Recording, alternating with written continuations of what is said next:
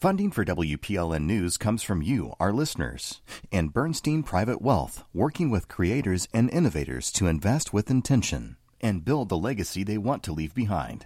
More at bernstein.com. I'm Khalil Ekulona, and this is Nashville. If you're of a certain age, you may remember that prior to 1992, there were just not many obvious references to cannabis in popular culture. Yes, 1960s counterculture, I see you. After the release of Dr. Dre's classic album, The Chronic, that started to really change.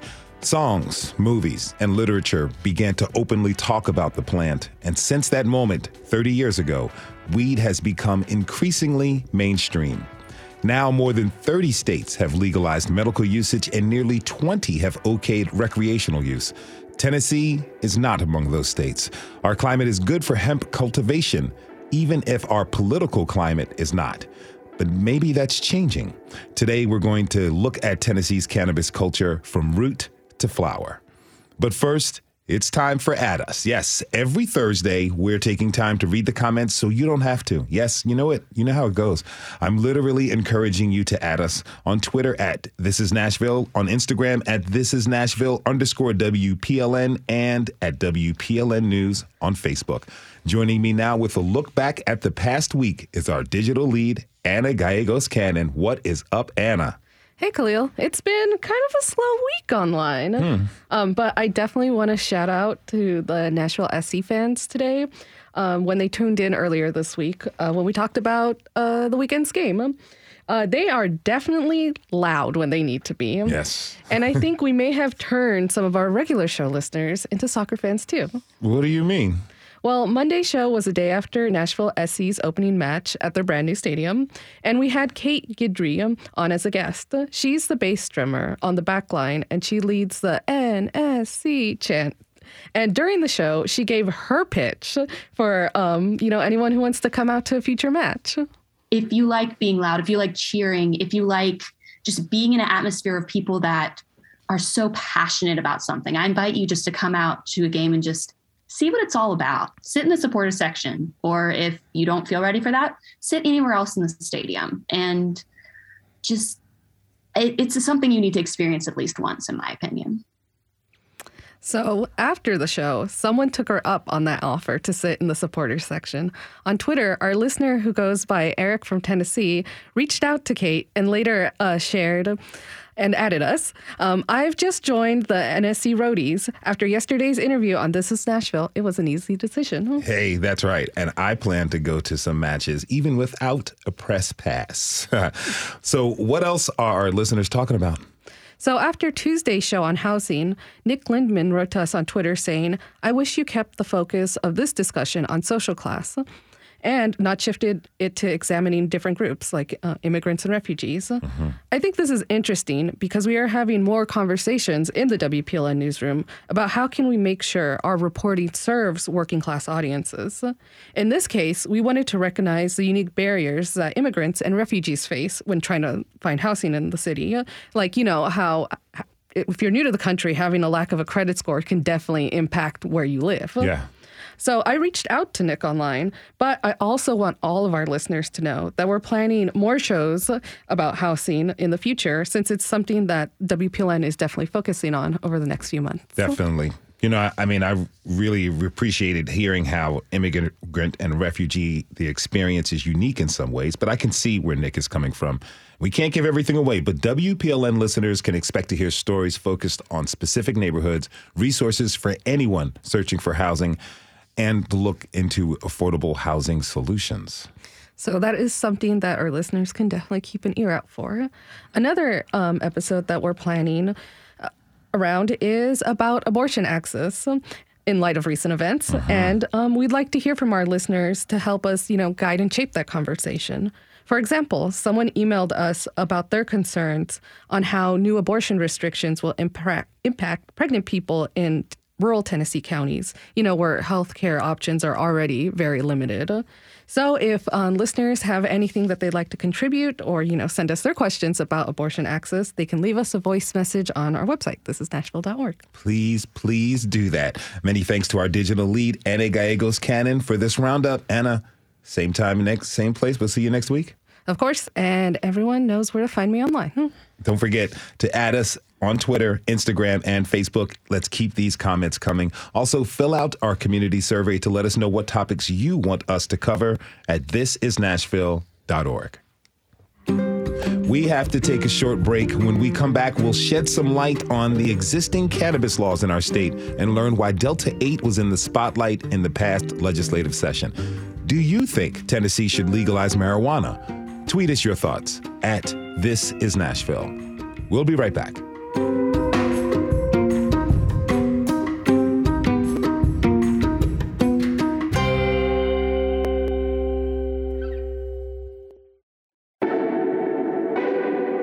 I'm Khalil Ekulona, and this is Nashville.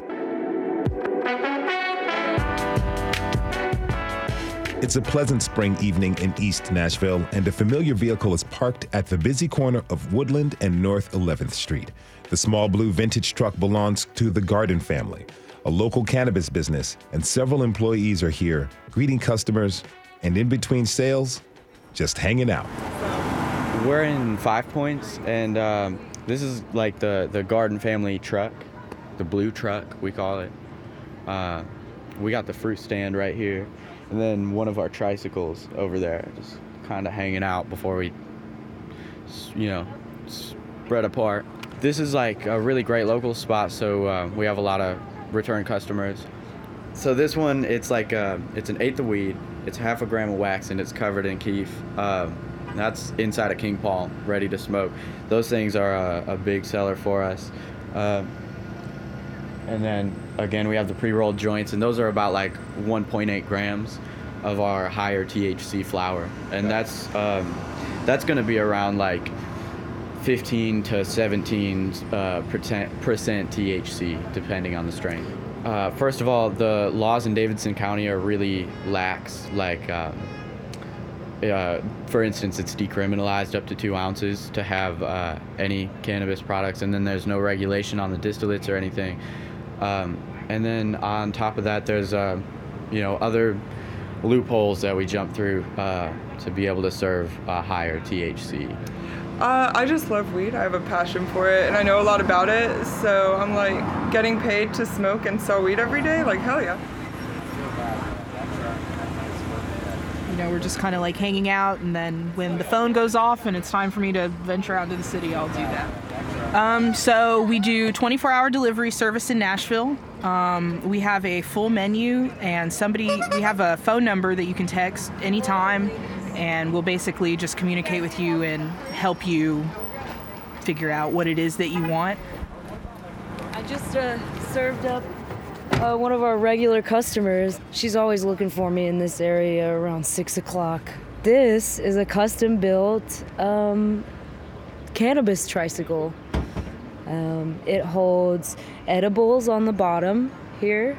Uh, I have high THC um, I also have um, blunts. The tricycle is good because I can go anywhere I want to. I'll travel like to Broadway um, to meet um, to serve the the tourists who come to Nashville to like have a good time.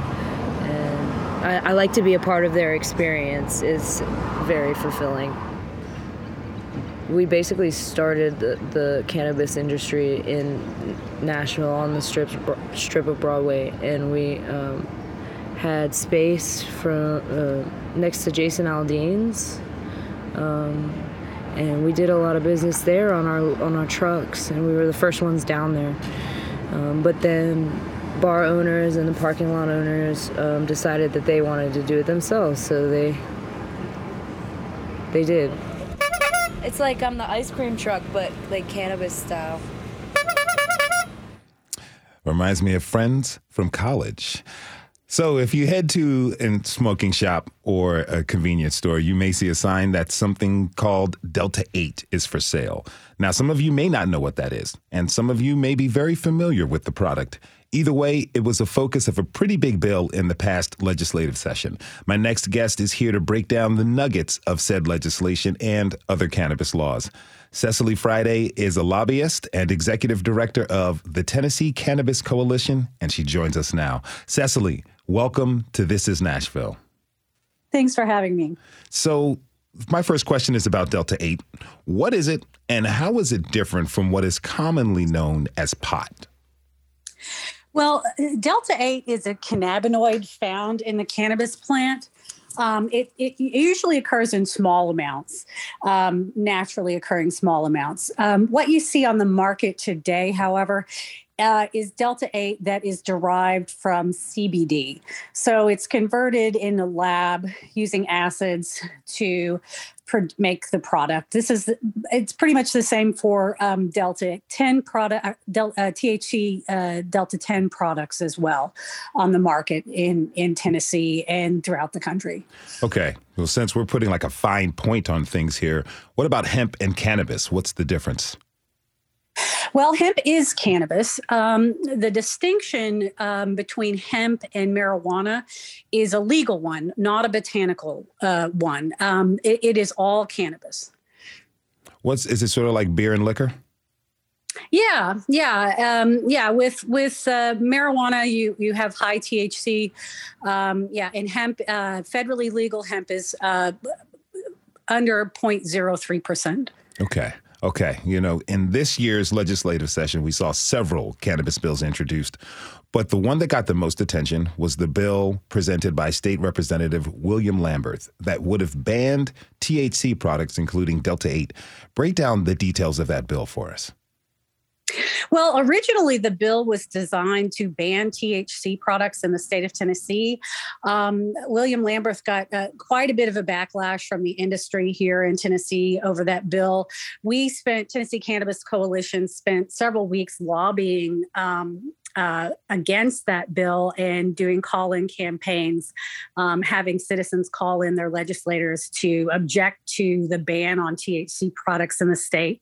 Uh, we have a we have a robust um, uh, hemp industry in the state of Tennessee, so a lot of the industry professionals and industry partners um, worked together to to you know address this issue um, after two weeks of our call-in campaign um, to william lamberth and members of the house um, we got we ended up i ended up getting a call from william lamberth on my cell phone when i was on the way to the ryman to take my daughter out to a concert and hmm. we had a lengthy discussion about where we are with cannabis, you know, at the federal level and where we need to go at the state level. And I basically explained to him, and this is a really important point that everybody needs to understand about this, is that in with the 2018 Farm Bill, Donald Trump and Mitch McConnell federally legalized low THC cannabis. So basically, what we're regulating now at the federal level is Delta 9 THC, which is just one cannabinoid out of hundreds in the plant. And so now that hemp is federally legal, um, you know, the industry has access, legal access to cultivate and produce and dispense, you know, you know, a variety of cannabinoids that are pr- produced in the plant. So uh, we it, it, was a it was a big game changer for the industry, and and and as a result, um, of course, we've been doing hemp in Tennessee since 2015, but since the 2018 Farm Bill, we've we've had an abundance of processors, cultivators, and dispensaries pop up throughout the state. So what was what happened next after that phone call that you had with Representative Lamberth? Well, once I explained to him that that Donald Trump and Mitch McConnell had federally legalized low THC cannabis, uh, the the light went off. Mm. And then the conversation changed to okay, how do we regulate this?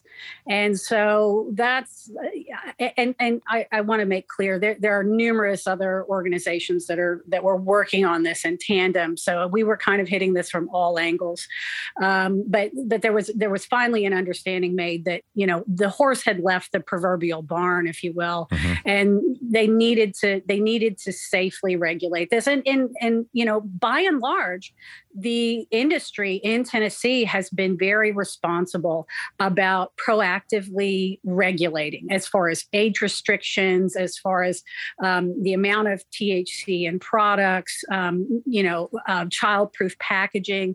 We we as an industry have largely been proactive about about doing these things, and and and we were the ones that came to the table and said we want to we want to have these safe regulations and consumer safety regulations put in place for the benefit of the industry and for the benefit of consumers. If you're just tuning in, this is Nashville, and I'm your host, Khalil Ekulona. This hour, we're talking about cannabis in Tennessee. So, Cecily, as mentioned, it's um I want to ask you real quick, what led you to becoming a lobbyist and an advocate for cannabis legalization? Well, I've been a political activist most of my adult life, but in 2013, I got invited to go as a citizen lobbyist uh, to the legislature to lobby on behalf of medical cannabis in the state.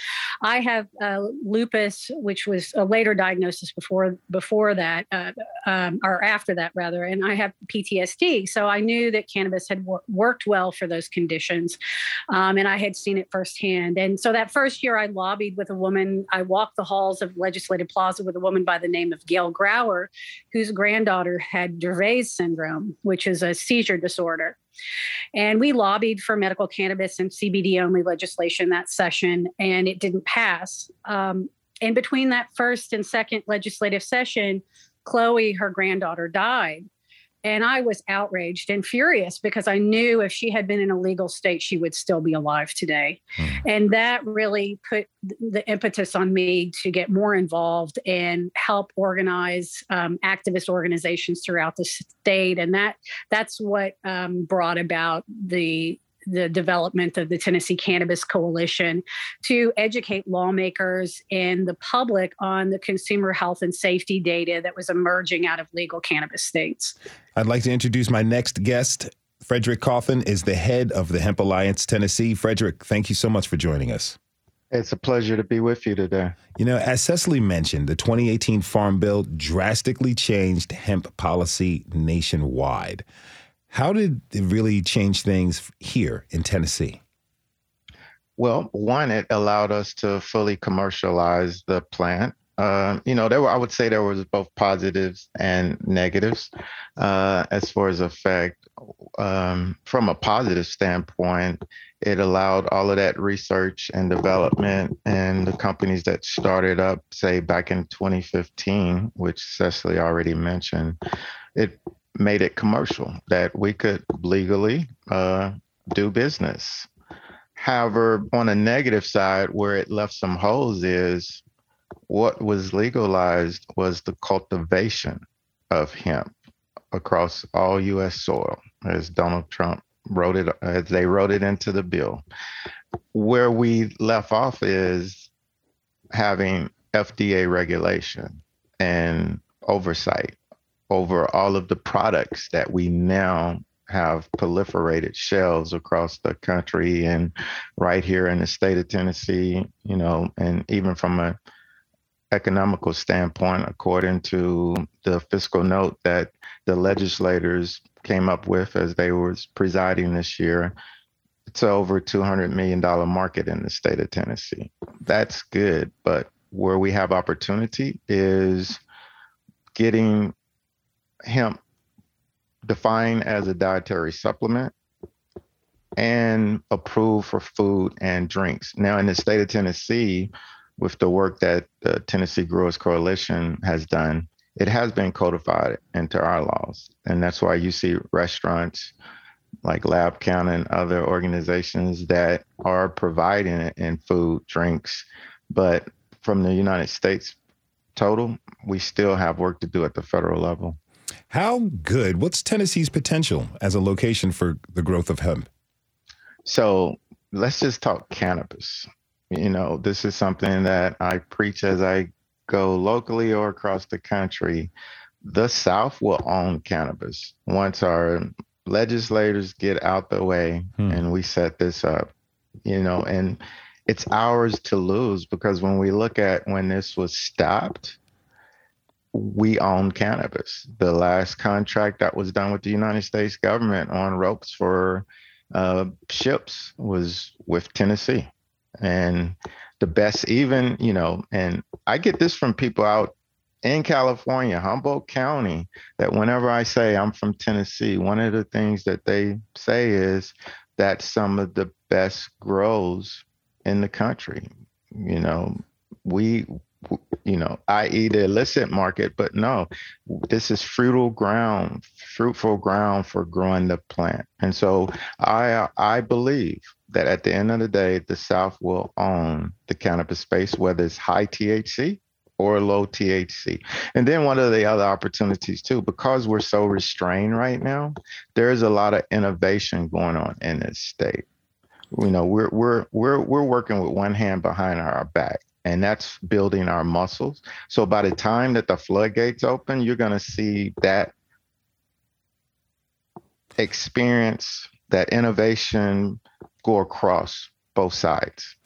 You know, some people only know of hemp through its association with reefer, but it has a lot of other properties. I know that hemp is being used for clothing and paper products, but you know, Frederick, what else can it be used for? Oh yeah, no. Let's just talk about the plant. You know, I I truly feel that this plant was in the Garden of Eden. Hmm. Um, God is both masculine and feminine. Also, this plant is both masculine and feminine. There is the masculine side, which doesn't get a lot of attraction right now, but it will very soon. That's the male plant, and that's for fiber and grain.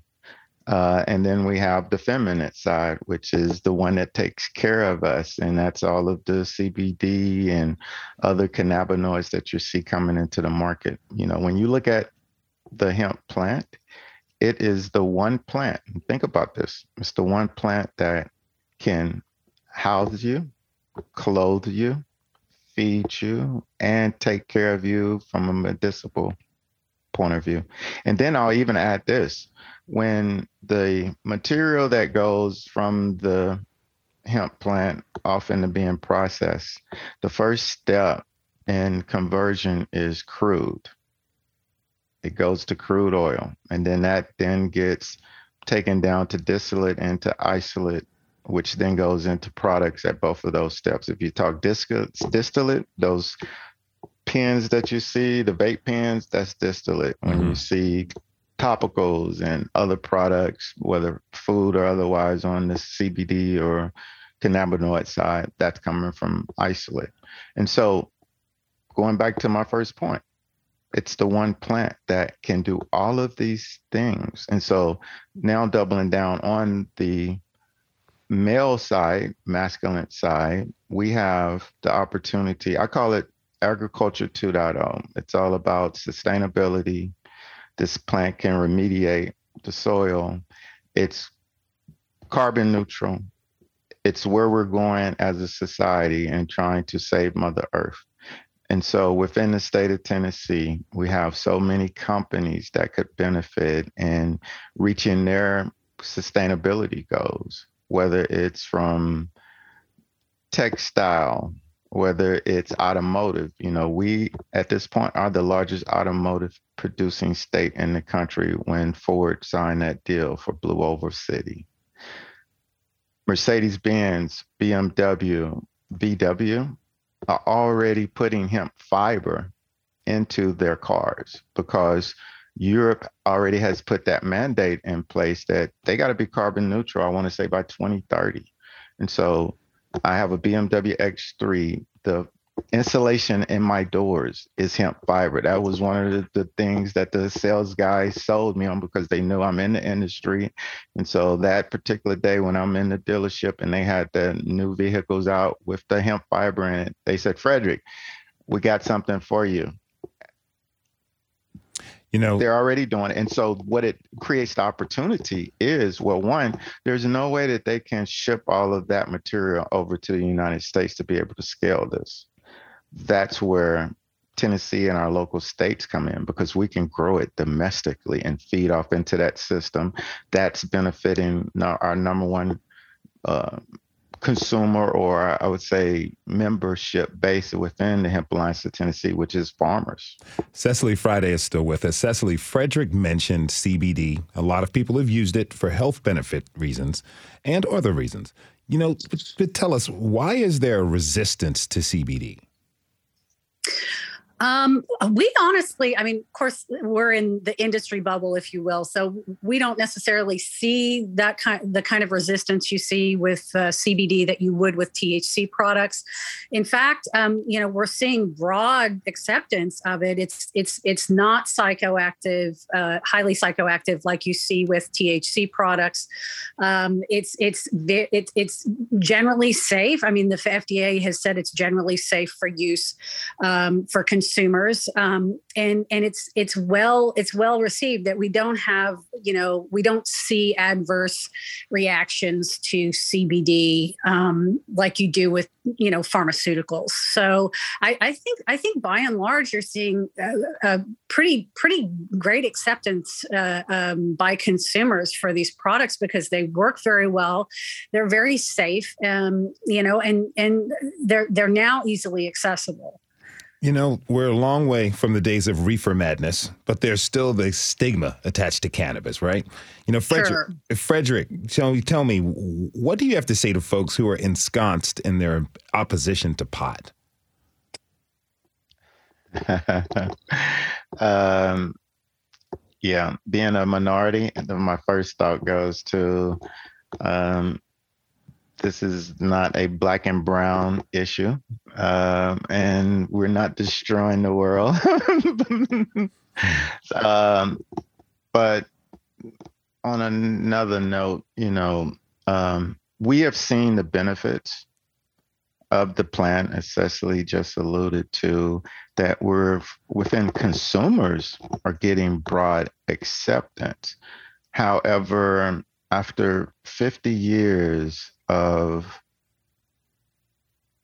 talking points and using black and brown people as a political wedge to demonize the plant, we still have a lot of work to do to really change the political narrative because the fight is not with consumers. They're loving it. In fact, when I'm out in the community, I'm meeting people who are using the product all the time, but if you're using a full spectrum, and when I say full spectrum, I mean it's not just literally CBD, but it's the whole plant, the essence of the plant that is very beneficial to aid and you know, it, it's helped people with their anxiety and other things, right? Mm-hmm.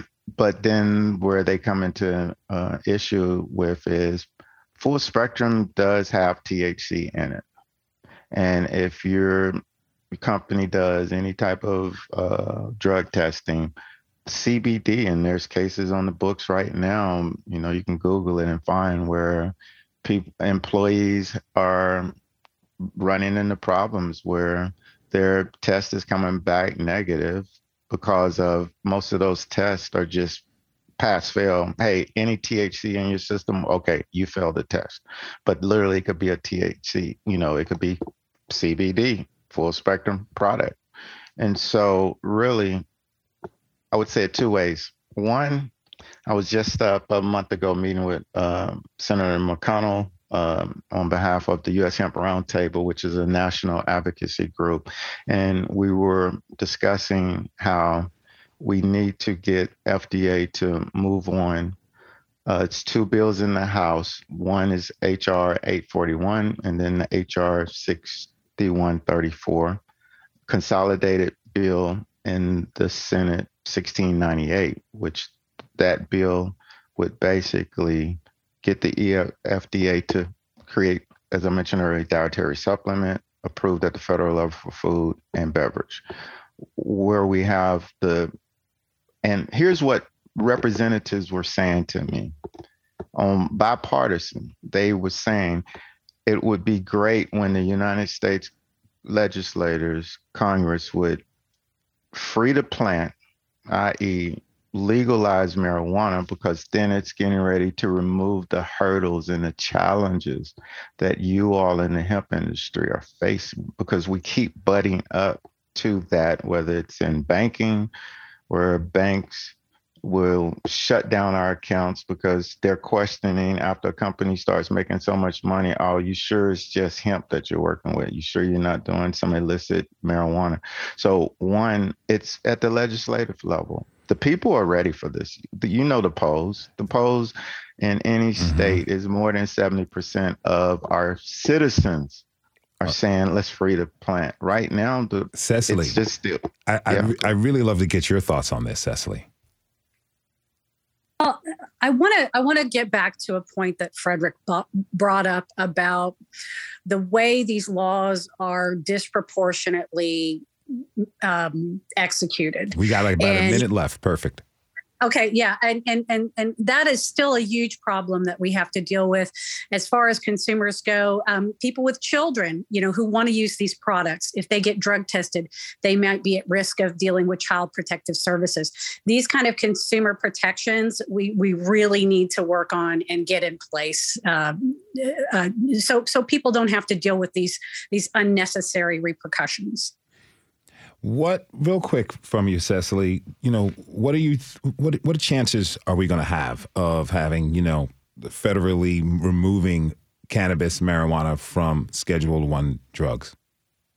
Well, I think there's a lot of support in Congress for this to happen. Unfortunately, what we're dealing with is the same thing that that a lot of good legislation is dealing with um, is the 60 vote hurdle that has to happen in the Senate. And you know, this is where good legislation goes to die.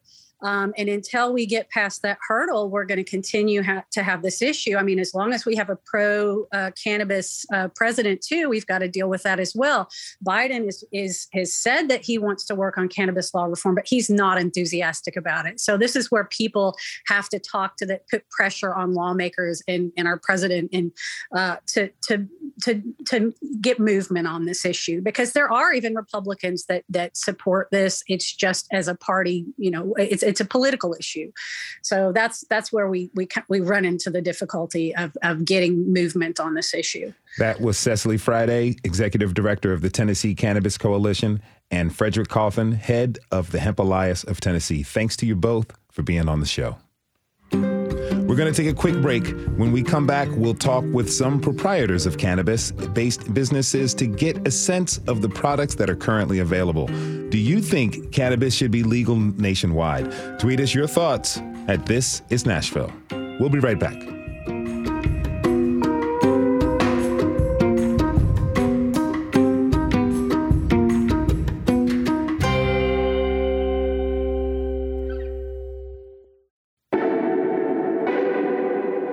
Khalil Ekulona, and this is Nashville. Earlier in the hour, we talked about cannabis laws. Now let's turn our attention to cannabis products with some local business owners. Drea Groeschel Guinness is the president of NuSachi Hemp, and Derek Besenius is owner of LabCanna, a CBD and cannabis company. Drea, Derek, welcome to the show. Thank you both for being here. Thank you for having me. Thanks a lot, Chloe. Full, full disclosure, a few months ago when I moved into town and started engaging with the community, I met Derek and we've had a few opportunities to hang out and to see the city with him.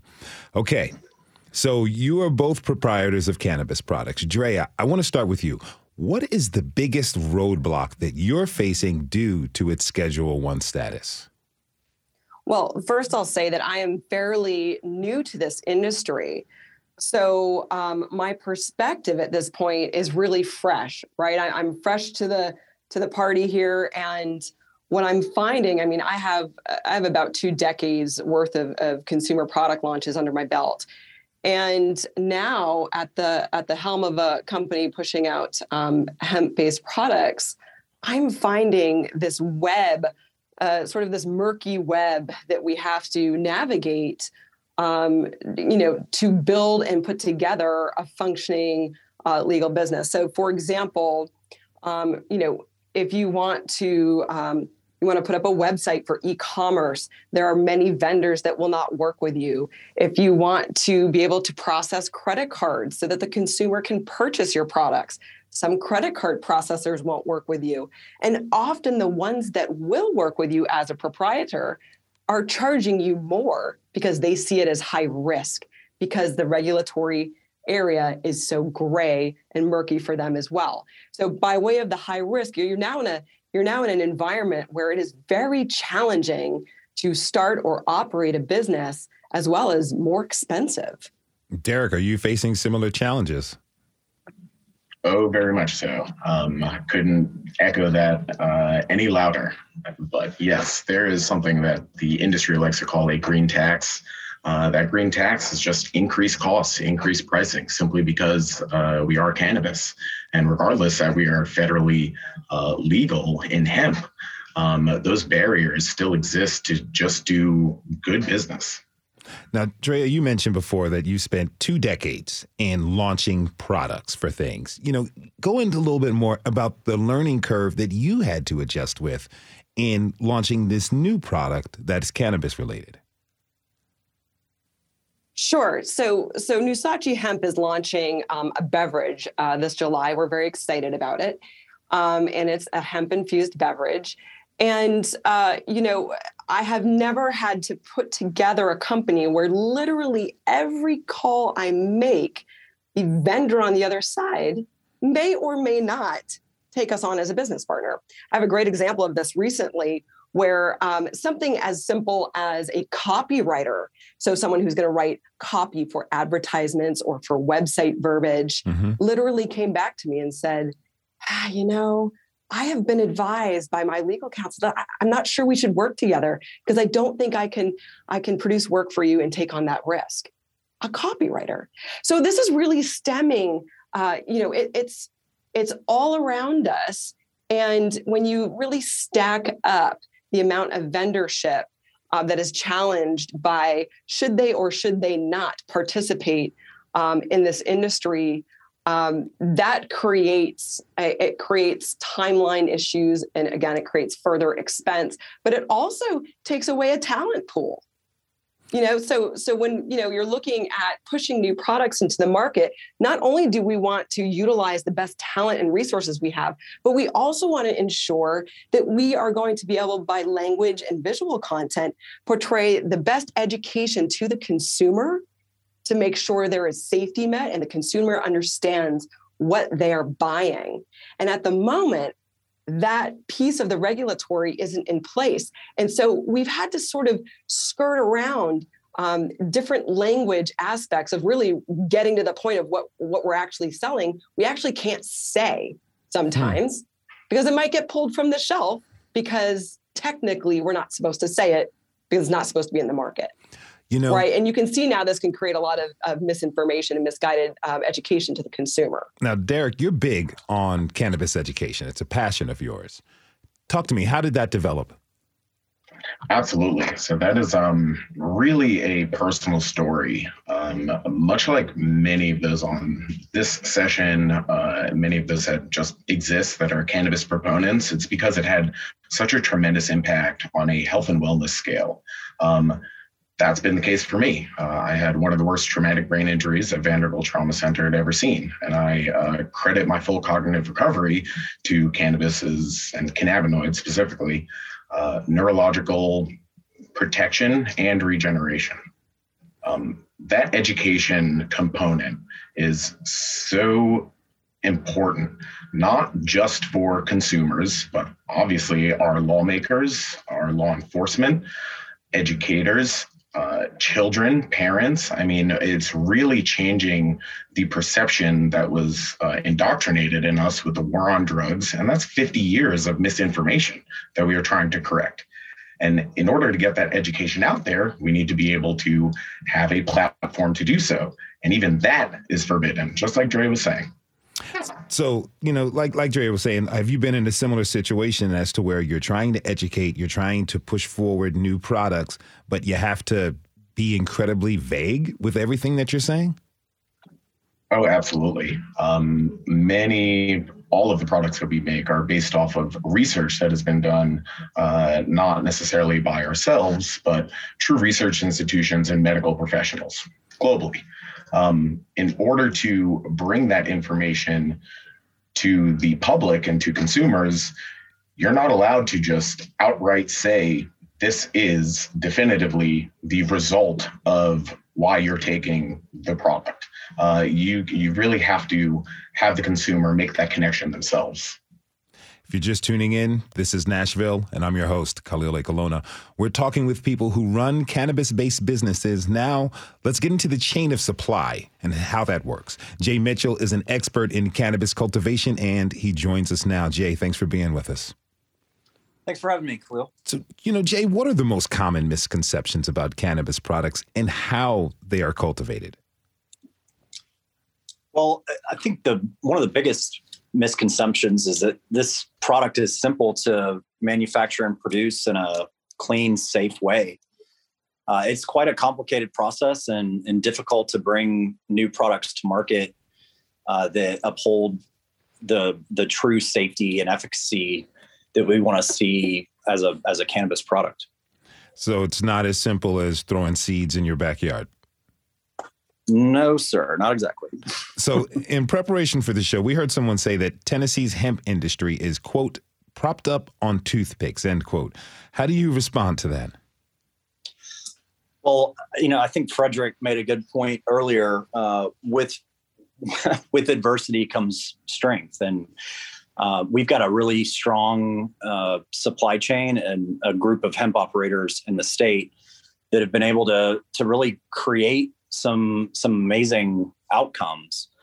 But it's extremely we're extremely limited, and uh, you know to to kind of battle the regulatory framework, how it continues to change, uh, how to you know keep yourself from making claims on products. The the whole process is is extremely difficult and uh, highly limiting.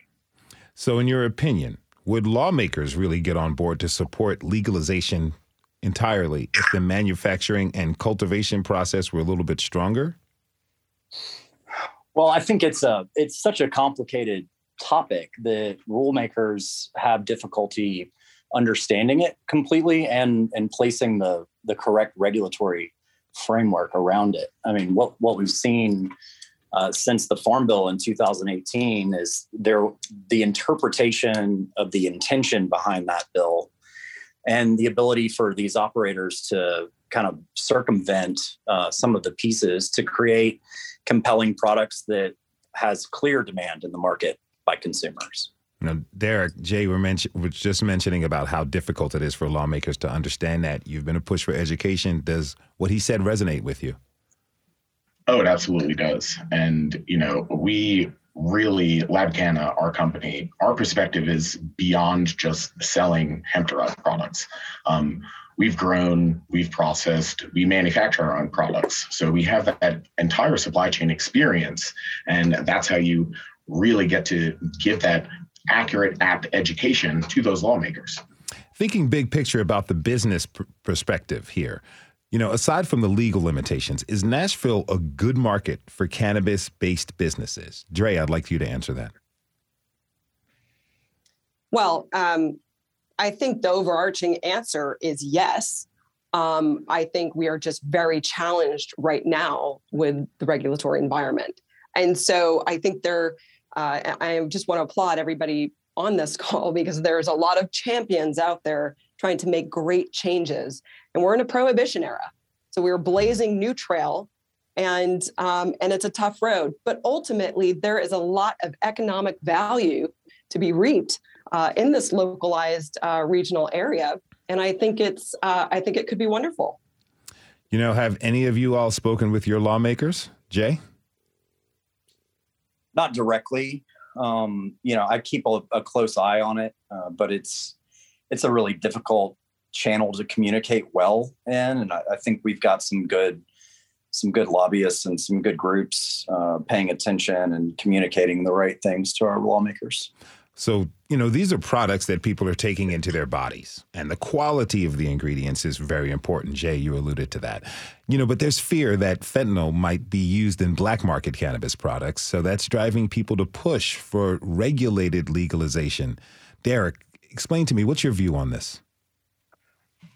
Well, I mean, that is exactly the reason why we push for regulation so hard. Um, it's you know very rare that a business or a an industry asks to be regulated. And this is one of those instances because having that protection and really changing the perception and cannabis shame that we've all experienced, um, that's where that starts. It's really making sure that uh, we have vetted products that the people that are checking to make sure those regulators that are making sure that the products are safe effective and as marketed that is a huge pathway forward um, you're speaking towards the opioid epi- epidemic there you go why why uh, continue to restrict and prohibit this industry when it's kind of contributing to the black market side opioid epidemic. Jay, you know, Drea, let me ask you this. You mentioned the regulatory environment. Is there anything you want to say about the current state of things? Um, you know, I think unfortunately, especially with Tennessee, we're slow. And um, that lag um, is is continues to put strain on local businesses that are participating in this potential economic growth as well as it puts uh, consumer safety in jeopardy. So I just can't stress enough how important it is that we continue to push forward, uh, you know, to our lawmakers and and people that are lobby, lobbying on behalf of this industry to get the guidelines and the regulations in place. It's a must. Is this type of thing that's going to, you know, push us back if states around Tennessee decide to move ahead with, you know, regulation and legalization? I don't think it's necessarily going to push us back per se, um, but it certainly doesn't. Uh, in some ways, it helps us push forward um, by way of again, if, you know, with movement around us, it begins to create a pressure cooker, and so hopefully that will create change. But you know, ultimately, we are we are simply behind and we just need to keep pushing. Jay, I'd like to get it, this your opinion on what changes you think we need to establish within our regulatory standards. What would you like to see? Well, we have a, a bustling recreational cannabis market here in Nashville today.